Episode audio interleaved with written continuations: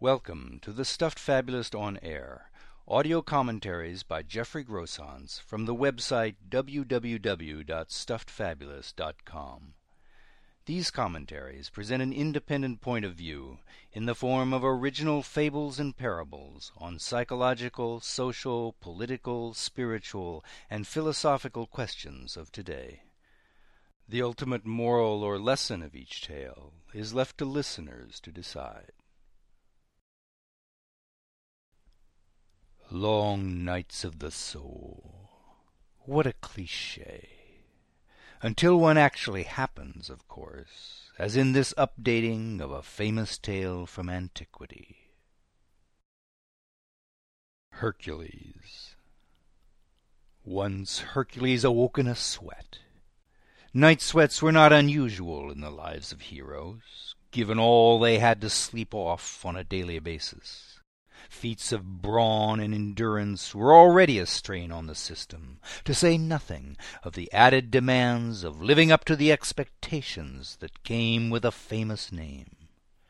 At times the stress of being constantly in the public light could drive one deep into oneself for refuge. A sanctuary dense and green, yet never free of vague shadows slipping along the edges of awareness. The tension of being on the alert against these phantoms of the mind still gripped one long after the nerves and muscles of the body had relaxed. And dreams only made things worse especially recurrent ones, like the nightmare that left Hercules drained and gasping for breath again now. He laid an arm across his wet forehead, forcing thick beads out from underneath and down over his closed eyes, down over his cheeks and into the creases of his neck, then on to the sheets, long since fused to his back like a skin of clammy dread. However tightly he clenched his eyes, the nightmare continued to repeat itself against the back of the burning lids. It was the same every time.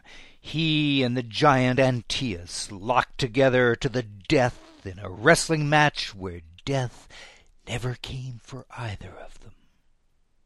Hercules was certain he'd dispatched Antaeus long ago but with each return of the dream, he had to learn as if for the first time the secret that allowed the giant to bounce back whenever he was thrown to his mother earth, revived by her embrace and twice as fierce.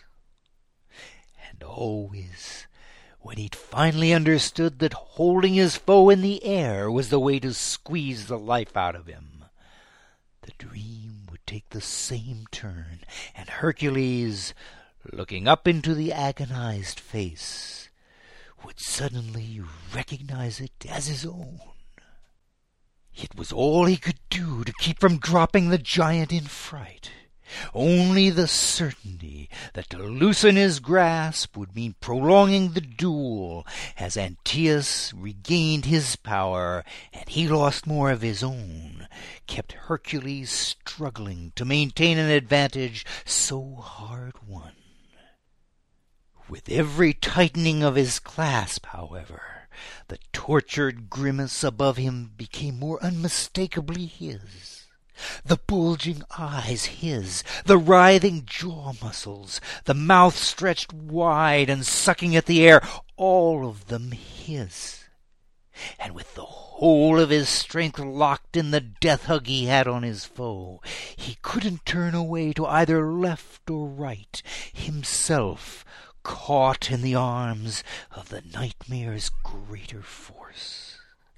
But worse was the fear his trusted might had served only to pinion him between victory and defeat, with neither one a possible release. For would the death of Antaeus not also be his own death, while loss to the giant be a failure to master himself? This stalemate was what left Hercules exhausted and covered in sweat. shouldn't a fatal contest have an end?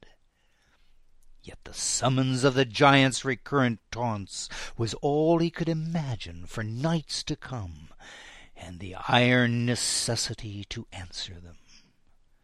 His breath, as he lay waiting for a new dawn, had a scummy staleness, as though life had clotted within him, refusing to move either forward or back.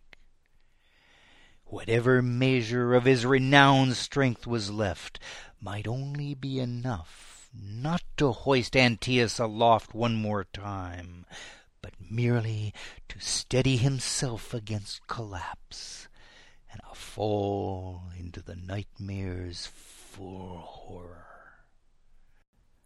And there always, holding him fast with its unwonted challenge, this face in extremis, in pain he'd never thought possible. More fables and parables like the one you've just heard are available for reading, downloading, and forwarding at www.stuffedfabulist.com. Bound collections of tales in the series Likely Stories, Contemporary Fables and Parables, and audio CD collections of selected tales can also be ordered through bookstores or directly through the orders page of the website.